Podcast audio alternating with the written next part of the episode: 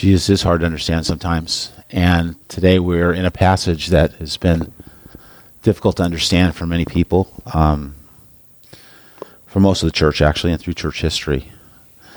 Um, this is uh, this is one of those passages that it's really important that, in my opinion, uh, that we get right. Um, this is a passage that actually has influenced church history. Um, I mean, be, really beyond measure. It's impossible for me to measure how important this passage is in the light of the church history. And so, as a result, I will be. Uh, this is a part one sermon, and I know there'll be a part two. I'm not sure if there'll be a part three at this point, but this uh, this message is, is is really crucial, really crucial for our understanding of the life that we have in Jesus Christ. Would you pray with me as we begin? Father, this morning, it's so important that we um, understand this. And even if the uh, people don't, don't agree with the preacher, um, on one level, that's fine because we're all in unity in Christ. Um, and I know that there are many who see this in different ways. However, that being said, Lord, I pray that my word would be your word. I ask, Lord, that you would give us the grace and give me the grace to proclaim the truth that is in Jesus Christ. So fill up this word. May it be uh, given by your Spirit and through your Spirit. And I ask this in Jesus' name. Amen. Okay. So, uh, someone has said that to be great is to be misunderstood. I don't know if you feel that way sometimes, you know? Uh, probably not. Uh, however, if this is true, who could be greater than our dear, dear friend Calvin. Yes, that's right, from Calvin and Hobbes. Can you read that? Can you see that up there? It's a picture of plague. Calvin, uh, Calvin's de, uh, debilitating disease drink, only a dollar. Um, only one dollar. That's that's who Calvin is. You know, poor Calvin, so misunderstood. People don't understand what he's doing, right? Uh, that's that's it. Okay, so so I'm just kind of starting with a little humor today. I don't know if you can read that up there or not. Can you read that? Maybe not. Maybe not. Um, Hobbes says, uh, How, How's the, the panorama coming? And Calvin says, I'm almost finished. That didn't take too long. That's because I'm a genius, Calvin says. I don't see the, the Roadrunner when, when you, uh, uh, weren't you going to put one in? He says, See the cotton balls I, uh, that I glued down? Yeah. The Roadrunner just ran out of the scene, leaving those clouds of dust. And then the next one. Had to do this. I just had to do this. Don't know if you can see these things up there. But anyway, uh, this is great. This is perfect. Uh, here's another one. I'm a genius, but I'm, mis- I'm a misunderstood genius, Calvin says. To which Hobbes says, What's misunderstood about you? Nobody thinks I'm a genius. Nobody thinks I'm a genius. So, so misunderstanding, you know, pretty big deal in Calvin's life, uh, maybe a big deal in your life. Uh, it's too bad that Calvin is so misunderstood in the world. Uh, it's too bad. Um, but he's not the only one who, who is uh, misunderstood. Not at all. Uh, in fact, the Christian is misunderstood, right? Uh, the Christian life is misunderstood. The world doesn't understand what we go through. They don't understand what it means to be Christian. Most people in the world don't understand it. And you know what they, they, they do all the time? They look to the church to try to figure out what it means to be Christian. And they look to you and they look to me. Uh, sometimes this is good, sometimes this is not so good. Uh, someone very famous said this The word Christianity is already a misunderstanding. In reality, there has been only one Christian, and he died on the cross. Sounds kind of good on one level, doesn't it? But you know who said that? I'll tell you who said that. Friedrich Nietzsche. I don't know if you know Nietzsche. Oh, he's one of the world's famous atheists, right? He's one of the world's famous. I mean, he, he's, he died long ago. But Nietzsche was one of the world's famous atheists. He was a, a real enemy of the church. And the reason why he uh, is an atheist, you know what the main reason why I think why he was an atheist? He would say he thought it through, but you know what I think it really was? I think he looked at Christians and saw them as being hypocrites. He saw the church and he saw the church as being a problem. Um, and that happens all the time. That's why he says essentially here he's saying there's only one Christian, and that was the first one, is Jesus himself. Everyone else is a bunch of hypocrites, right? The point here is that everyone's looking at us, right? Everyone sees Jesus through us, whether they like him or not, right? I mean, they, they, they, they a guy like Nietzsche separates us from Jesus, but many people think of God based upon how they look at the church, certainly in our culture. So if our church is healthy and loving, they begin to think, well, maybe there is something to God. Maybe he has something for me, right? But the church is not healthy and not a loving place. They start to think, well, you know what? Maybe God's really not there. I don't know who God is, but he's probably not in that place and not with those people, right? Uh, this is super important. People are looking at us. They really are. Now, now, this is going to um, this is this is going to be an interesting statement, a statement to which you may not understand or believe, but I put up here. I said much of the misunderstanding of God the Father, God the Son, and God the Holy Spirit can be blamed on a misinterpretation of Romans seven. You're probably thinking, what? What, what are you talking about? I'm telling you, I'm telling you that much of the misunderstanding of who God is, the character of God, can be blamed on a misinterpretation of Romans 7. Now, I'm really getting into controversial stuff here because the church is very divided on the interpretation of Romans 7, very divided on it. Okay? Uh, not that there isn't union in Christ uh, uh, in the various traditions of the church, but this is, a, this is a huge thing. This is the biggest, the biggest area of controversy in church history. A lot of people think, well, it has the biggest conflict in church history, the biggest controversy in church history is predestination. I'm telling you, it begins right here. It begins in Romans 7, even before predestination. Okay. So last week, last week, I gave you the most likely interpretation of the word I in Romans 7, 7 through 13. I don't know if you're here. If you weren't here, you missed that. But I told the church that the I is the person of Adam. I don't want to repeat that, I don't want to go through that and so forth. But Paul uses the uh, technique of impersonation.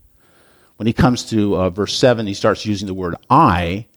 And what he's doing there is a rhetorical technique where he's like saying, you know, Adam comes into the, in, into the uh, passage and starts speaking about himself. That, that's what happens. That's to impersonate someone is to become someone else. So uh, let's go ahead and let's go ahead and read this uh, just kind of kind of get our minds back into uh, the context here, get into the context, and and look at look look at what look at what Paul says. He says, "What then shall we say that the law is sin?" Now I have that highlighted in yellow because it's a it's a critical issue that Paul's dealing with, uh, and we got to think big picture. But nevertheless, that the law is sin by no means. Yet if it had not been for this for the law, I would not have known sin. Now there's where Adam comes in.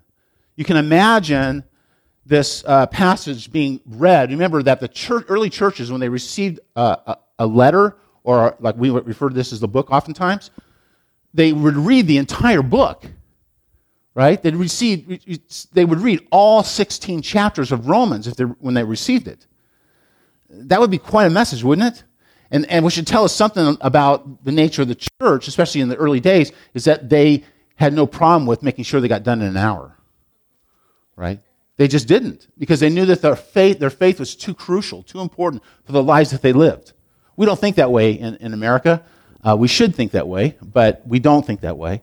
Uh, but anyway, so, so at this point, in the, and, and as they read the letter, you, you, could just imagine, I wouldn't be surprised whatsoever if at one point the reader would actually kind of one reader would stop, and then another person would come in and start impersonating Adam. Could easily be done, but, but oftentimes it would be done with a voice, probably. Uh, so anyway, verse, verse 7 here, uh, where he says that the law is sin. By no means, yet if it had not been for the law, I would not have known sin. For I would not have known what it is to covet if the law had not said, you shall not covet. That's totally Adam. Trust me, that's Adam. Went into that last week. But sin, seizing an opportunity through the commandment, produced in me all kinds of covetousness, which is exactly what Adam did. For apart from the law, sin lies dead. I was once alive apart from the law. This only could be Adam. But when the commandment came, sin came alive and I died. The very commandment that promised life proved to be death to me. For sin, seizing an opportunity through the commandment, deceived me and through it killed me. So the law is holy and the commandment is holy and righteous and good. Paul is absolutely uh, set on making sure that the reader understands that he believes that the law is good because, because he was so he was blamed so many times in his ministry by other Jews here's the guy going around preaching that the law is bad. And so Paul is right here trying to say, no, no, no, the law is good. I want you to understand. I agree that the law is good. Okay? So uh, really, that's, that's really important. Uh, it is so attempting to repeat last week's sermon, uh, but I'm not going to do that. I want to move on to this week's sermon. But that being said, uh, for you good inductive Bible study students, and some of you are here, right? Because some of you have been in my classes, and I taught an inductive Bible study class on the book of Jude not too long ago, about a year ago. And so, you good inductive Bible students, I want you to be thinking about this. I'm not going to preach, preach this way today, but I want you to be thinking about this. I want you to be thinking about this, this construction. Notice verse 7. What then shall we say? That the law is sin? Right? Then notice this in verse 13. Did that which is good then bring death to me? Do you notice do you notice the question about law and then the question about death. Law and death. Very important. That's all I'm going to say right now. For those of you who really want to dig into this passage, I want you to think about that law and death. And then read on in the first couple of verses of Romans 8, please. Okay, now that's a message for those who are, who are really digging in deep uh, into, uh, into the scriptures here. All right? Um, I, I, I want, I, that's something for you to ponder. Today we're moving on to verses 14 through 25. Moving on, okay? Um, very controversial material. Let's read this again. Rod read this. I'm going to read this again for you so get your heads in, in, in it, get your minds thinking about this, okay? Um, here we go. For we know that the law is spiritual, but I am of the flesh sold under sin. You can highlight that, underline that, put colors on it in your Bible, whatever you want to do. Sold under sin. For I do not understand my own actions. For I do not do what I want, but I do the very thing I hate. Now, now, if I do what I do not want, I agree with the, with the, with the law that, that it is good. So now it is no longer I who do it, but sin that dwells within me. For I know that nothing good dwells in me, that is, in my flesh. For I have the desire to do what is right, but not the ability to carry it out. For I do not do the good I want, but the evil I do not want is what I keep on doing. Now, if I do what I do not want, it is no longer I who do it, but sin that dwells within me. So I find it to be a law that when I want to do right, evil lies close at hand. For I delight in the law of God in my inner being, but I see in my members another law waging war against the law of my mind and making me captive to the law of sin that dwells in my members. Wretched man that I am! Who will deliver me from this body of death? Thanks be to God through Jesus Christ our Lord. So then, I myself serve the law of God with my mind, but with my flesh I serve the law of sin. Okay, so I want to get right to the point here. And it's so important, I've actually put it up here. I've just taken part of my sermon I've written up and said, I'm putting it right up here so that you can understand grasp this. And it's so important that you understand this. Okay? Too many people in Christian history, too many people in Christian history, and too many people today have collapsed the book of Romans. And I'm going to tell you this they have collapsed the entire New Testament, they've collapsed it under an incorrect reading of Romans 7. Now, what do I mean by collapsing? It means that you are, you are so sold on a misunderstanding of Romans 7 that the other words of the New Testament kind of cease to have meaning.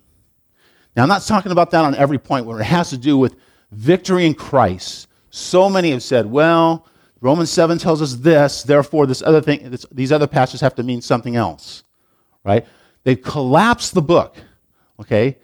Um, if Romans 7 is to be read as a description of the Christian life, then two things immediately happen in our minds. Now, one of them I don't have time to go into today. One of them is predestination, doctrine of predestination, a misunderstanding of the doctrine of predestination. Yes, there is predestination, but it is misunderstood largely in, uh, in many Protestant churches. I'll just make it general like that. Okay, there's a certain wing of Protestantism that is bought into this, uh, this doctrine of election and predestination in a way that is not what the Bible is teaching. Okay, so that's one thing. Okay, the other thing, which is really what we're talking about today, is um, is look, when we misunderstand Romans seven, we believe that God has not called us to a to a present. I'll just I'll, I have this slide for this to an ongoing, present victory. Do you know people like that? Do you know people who think, well, the Christian life is full of full of so many challenges and, and my life is so full of sin that, you know, you know, I know I hear the preacher occasionally using the word victory, but come on. Victory? Really? Maybe every now and then, but not that often, right? Sin's so besetting in my life. Now, at this point, I have to have someone to debate. That's what I figured. Okay? That may bring this home a little bit. I don't know if you ever listened to John Piper. Um, John Piper is a, is a Reformed Baptist uh, preacher. Um, many see him as a scholar. I'm going to tell you right now, he's not a scholar. He is not. He's a good man. He's on our team. But I wouldn't go to his school. He's not a scholar. I don't believe he's a scholar. Uh, anyway, I don't want to put him down. I really don't. But he's not giving the correct view on Romans 7. Um, I'll tell you that right now. Um, wow. Look at what he says about Romans 7. He says this in a recent article. Actually, this is something he spoke about. When I say that Romans 7, 14 through 25, describes Paul's Christian experience. I don't mean his steady state experience. I mean that this sort of defeat happens to Paul. For example, when he says, If I do what I do not want, it is no longer I who do it, but sin that dwells within me. Romans 7 16 through 17. He's referring to an occasion. An occasion not the totality of life. Um, well, that sounds good, except that it's wrong. It's just wrong. Okay? And I have to give him credit, you see, because I think he's certainly sincere. I think absolutely sincere. I think he's on our team. He's an evangelical, he's a good man, loves Christ, really, really uh, part of the team in a sense, but he's wrong here. I would ask Mr. Piper. I would say, uh, I'd say, Mr. Piper. Um, so tell me about this defeat. Is it ten percent of the time that you're defeated as a Christian? Is it twenty percent? You're defeated as a Christian. Tell me how often, how much you're defeated as a Christian. Um, what do you think? Uh, Mr. Piper, tell me where it is in the New Testament where you see Paul's defeated Christian experience. You know what he'd say? He'd say, I see it right here. I'd say, yeah, yeah, yeah. Show me somewhere else. Have you ever read the New Testament? Have you ever read Paul? Have you read the book of Acts? Do you see Paul defeated, struggling with sin in the book of Acts? You see Paul struggling with sin all the time? Do you, do you see that in Paul? I don't think so. I, I, don't think I don't think I see that. In fact, okay, I think Paul says somewhere else in the New Testament uh, something like this. Doesn't he say this in the book of Galatians? He says about himself, I have been crucified with Christ. It is no longer I who live, but Christ who lives in me. And the life I now live in the flesh, I live by faith in the Son of God who loved me and gave himself for me. If you've ever really stopped and thought about what Paul's experiences were, you read the book of Acts, think about all the things that he went through. Let me tell you something. There's nobody more surrendered to Jesus Christ than Paul. Paul did not live a defeated, sin filled life. When he came to Christ, he, he preached the gospel, he lived sacrificially for the gospel. You don't see him. You don't see him just saying, Oh, no, I wish I hadn't sinned. You know, you don't see that kind of stuff about Paul. Now, I will say, some of you are thinking, well, well, what about that section in Philippians, you know, uh, and so forth. Remember that section in Philippians? Right? Okay. Uh, if you read before uh, 317, you see that he talks about he hasn't reached, reached, you know, the end. In other words, he hasn't really become completely holy. That's different than having a defeated life as a Christian, right? In fact, Paul says in Philippians 3:17, notice what he says, "Brothers, join in imitating me."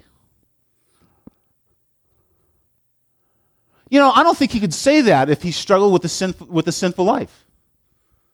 I don't think he could do it. I don't think he'd say that at all. He'd say, Brothers, you know, I got problems. You've got problems. Uh, imitate Jesus, which should be fine, right? Imitate Jesus. But Paul's so bold to say, Join in imitating me and keep your eyes on those who walk according to the example you have in us. Paul is very assured, very assured about his life being a life of victory in Christ. I mean, very assured about it. And yet, people take Romans 7 and they say, wow, here's this great example of Paul's defeat. Really? Now, I hope I'm not being too hard on John Piper because I keep saying, you know, he's a, he's a good man and he's, I think he and I would be great friends, but we come from very different theological traditions here. And, this, and the essential um, place where we differ is Romans 7. Okay? That's the essential one. Okay? John Piper and his tradition doesn't seem to understand that when Paul says in Romans 7:14 that I am I am of the flesh sold under sin that he means that he is sold under sin. You think about that for a moment. That's a pretty radical statement. If that's the Christian experience, then we got a problem, right? I mean, a big problem. Paul earlier says, don't let sin reign in your mortal bodies. Then Paul says here, I'm sold under sin. You think that's the same person? You think that's the Christian experience? I'm telling you, it is not the Christian experience. Okay? Now, for John Piper and for those in his tradition, he would say, well, you know, um, some of the time we're sold under sin. Problem is that that's not what it says. It doesn't say some of the time he's sold under sin. It doesn't ever say that it just happens to him occasionally. No, it says that he's sold under sin. But I want to help you understand this, so let's look at the Greek. Okay? Take a look at the Greek. Verse 14. For we know that the law is spiritual but I am of the flesh, sold under sin. Now, now in the Greek, all right, you'll see up there it says, Odomangar, oti onamos, pneumatikos esten. That means, for we know that the law is spiritual. Ego de sarkikos emi. I am of the sarkish. Sarx, which means flesh. I am of sarx. I am of the flesh. And then notice this. Boy, those letters came out wrong. They're supposed to be not rose, but pies. Oh well, it's pepaminos, uh, upo, tain, uh, martion, which means essentially that it's a selling of, it's a, but it's in the perfect middle. In other words, this is saying that he himself has sold himself at some time in the past, and it continues. That's what the perfect does in the Greek. In the Greek, the perfect tense it means that something happened in the past and then it continues on into the present. Okay? So at some time in the past, this is what it's saying. Paul sold himself under sin. If this is Paul, God sold himself under sin, and then that sin and that being sold under sin continues throughout his life up until the present time. So sin has the real power in his life. That's what that's talking about, because that's a perfect middle participle. Could that be Paul? That is not Paul. That is not the Christian life. That is the life of all those who are in Adam, in the shadow of Adam. Because when we are in the shadow of Adam, as Ernst Käsemann said, I think it's a good way of expressing it, when we are in the shadow of Adam, we are under the power of sin. That was Adam's problem. That was the problem in Israel. That was a problem throughout the Old Testament, right? And then Jesus breaks in, and there's a radically new thing that happens. The world is not the same when Jesus breaks in. When Jesus comes to your life and my life, guess what happens? We get born again of the Spirit. We get born again of the Spirit. Now, I'm not saying that we don't struggle with sin, but I'm, what I'm trying to tell you is that Romans 7 14 through 25 is not addressing that. It's not addressing that. It's addressing all those who are in Adam and are in the shadow of Adam. And guess who those people are? The people who are not believers. They're people who have not been born again. Um, I can go on with this. Okay, in fact, I'm going to. It as being that important. Okay? Um,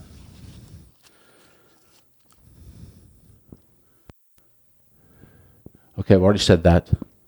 Here's what John Piper continues in this, this, this article. It says, Or when he says, I see in my members, he's moving down. See, I'm going to spend a lot more time in Romans 7 14 to 25. Nevertheless, jumping down to this, this uh, verse near the end of this passage, Piper comments on this. He says, Or when he says, I see in my members another law waging war against the law of my mind and making me captive to the law of sin that dwells in my members. Romans 7:23. He does not mean that he lives in the steady state captivity. He means captivity happens to him. So most of the time, I think what Piper's saying is that most of the time, I don't live there. I still I live in a victorious, I have some sort of some level of victory, not a lot, but some level of victory in my life as a Christian. But then there's this time when sin kind of happens to me, and I'm kind of stuck in it, right? It happens to me. It's just, it has its own force, it happens to me. Okay, and some of you are probably thinking right now, wow, you know, I struggle with sin. Maybe that really, really makes sense. Maybe that's really is a description of my life. Maybe that's a description of the Christian life. I tell you, that's not what Paul's trying to communicate. You may experience some of this stuff. That doesn't mean that Paul intended to say it that way. Doesn't mean that Paul wanted you to understand the Christian life that way. Just because you struggle with sin doesn't mean that Paul wants you to see the, the Christian life as a life of struggle with sin. That's not the Christian life, actually. In fact, John says in his first letter that the one who's born of God, guess what he says? Does not sin. You know, when you do sin, you know what that means? It means you're not being Christian. I notice I didn't say being a Christian, but it's not being Christian when, you, when, you're, in, when you're in sin. Listen, friends, we are called to live a life that makes no sense to the world. A guy like Frederick Nietzsche can never understand us. Because we are called to live a life of holiness, a life of great victory. You see? I know there's lots of problems, I know there's lots of difficulties out there, but we're not called to live a life of defeat. We're called to live in the victory of Jesus Christ. Sin doesn't just happen to us. You see? Um, let's, we're going to take a look at the Greek here again. Okay? Look at verse 23 that, that, uh, that uh, John Piper talks about. Look at this. But I see in my members another law, waging war. That's pretty strong language, isn't it? Waging war against the law of my mind and making me captive to the law of sin that dwells in my members. Now, I know you don't read Greek and so forth, but notice that first word up there. Okay, that highlighted in yellow. Antistros, I have a tough time with this one. To omenon, right? It's a present middle participle that means to wage war, to make war. You know what happens in the Greek when you have a present participle? Participles are like verbs, they're verbal nouns. You know what happens? It means that it continues on. It's not like it waged war against me once there, and then another time here, and then maybe every now and then there. No, no. What Paul is saying is that he sees in his members, and it's not Paul, he's talking about those who are in the shadow of Adam. Those in the shadow of Adam experience a continual, constant, ever present war against themselves. You see, here's the, here's the thing everyone in this world really, really does want a connection with God. Everyone wants that. Even the atheists want a connection with God. They, they, they know in their souls they've got to have this connection because they're empty without it. But they, eh, they don't believe in God or they're agnostic.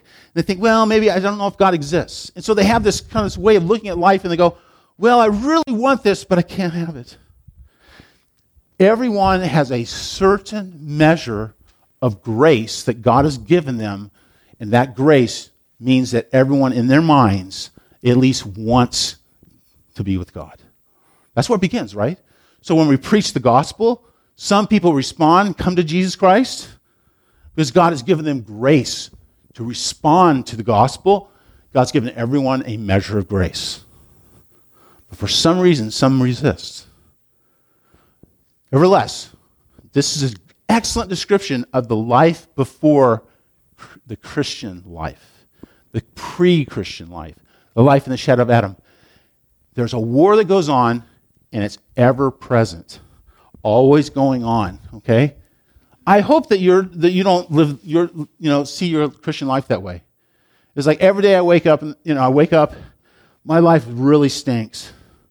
It's awful because I wake up in the morning and I don't want to praise God. Uh, you know I just want to do whatever I want to do and I hate myself for it. Is that your Christian life? That's that man's Christian life because that's not the Christian life. That's not the Christian life.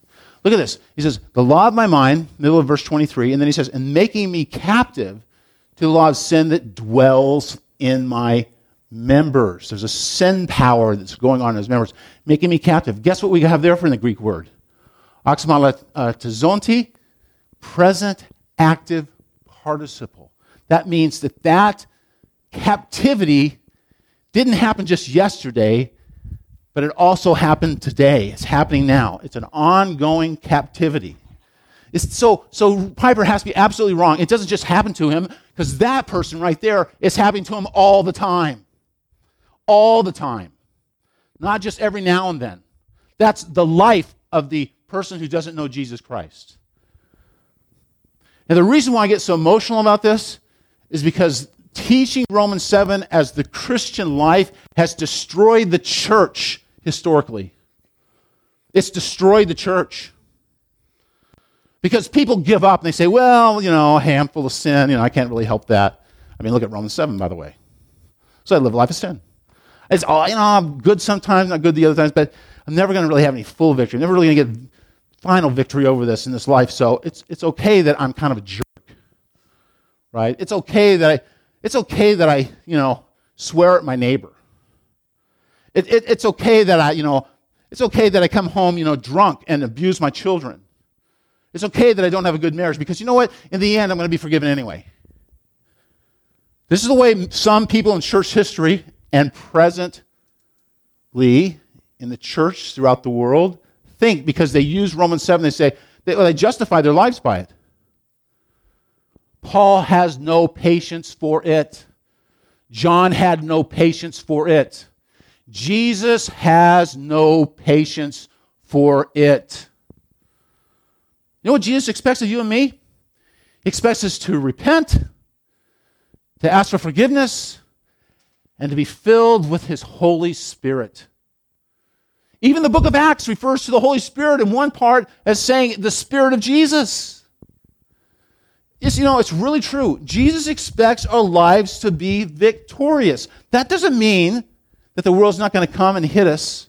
It doesn't mean that we're not going to get hit on one cheek and then have to turn the other. It doesn't mean that we're not, that we're all, that we're not going to lose our lives. We may lose our lives. We may be martyred. But guess what? Guess what martyrdom is? It's victory in Jesus Christ. What I'm trying to tell you is that stop making excuses about your sin because you know what? Paul talked about that in Romans 7. I think it would break his heart. And I know Jesus wouldn't put up with it. Well, um, maybe this is one of those days where maybe some of us need to repent. You know, I'm not preaching on this material to, uh, specifically for that. I just my my whole goal in, in this material at this point. This is only just I'm going to preach at least one more sermon, probably good chance two more sermons on this material. Uh, I want us to get our minds right. I know that Jesus wants us to get our minds right about this because we've made too many excuses. Well, you know, I mean, it doesn't really matter that much if I get to church. You know, it's not that big a deal. Well, okay, I can understand that occasionally, I suppose. I let Jesus talk to you about that. Well, you know, I'm not really learning that much. You know, I'm not really growing in Christ, but you know, and I kind of struggle with you know with sin. Okay, I'll let you talk to Jesus about that one. Okay. See, I don't think Jesus has any patience with some with some of our attitudes. You know, uh, I know Jesus is loving, but Jesus has a bride. You know, the book of Revelation talks about the bride of Christ. Who do you think Jesus wants to be married to? You think, say, oh, well, a little dirty here, a little dirty there. Ah, I'm kind of doing my own thing. That's who Jesus wants to be married to? Or does Jesus want to be married to someone who wholeheartedly gives his or her life to him and says, Thy will be done?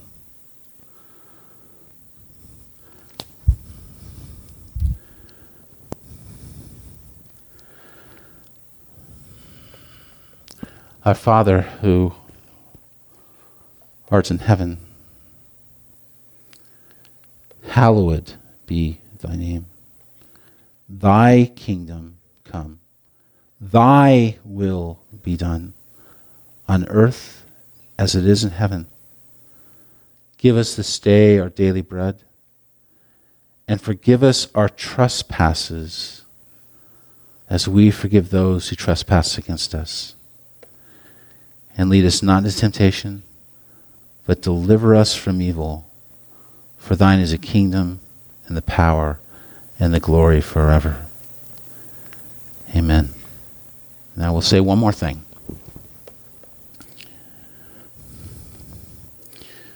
Something will have to be said about willful sin and unwitting sin.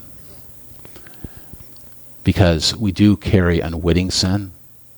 But even when we pray to the Lord to forgive us our trespasses, the emphasis there is upon our willful sin. Paul has a place for unwitting sin. The New Testament has a place for unwitting sin. Sin that you're not even aware of. That's not what he's talking about. He's talking about when we set our will against God. There's no place for that at all in the Christian life. We have been crucified with Jesus Christ. It's not we who live, but He who lives. Amen.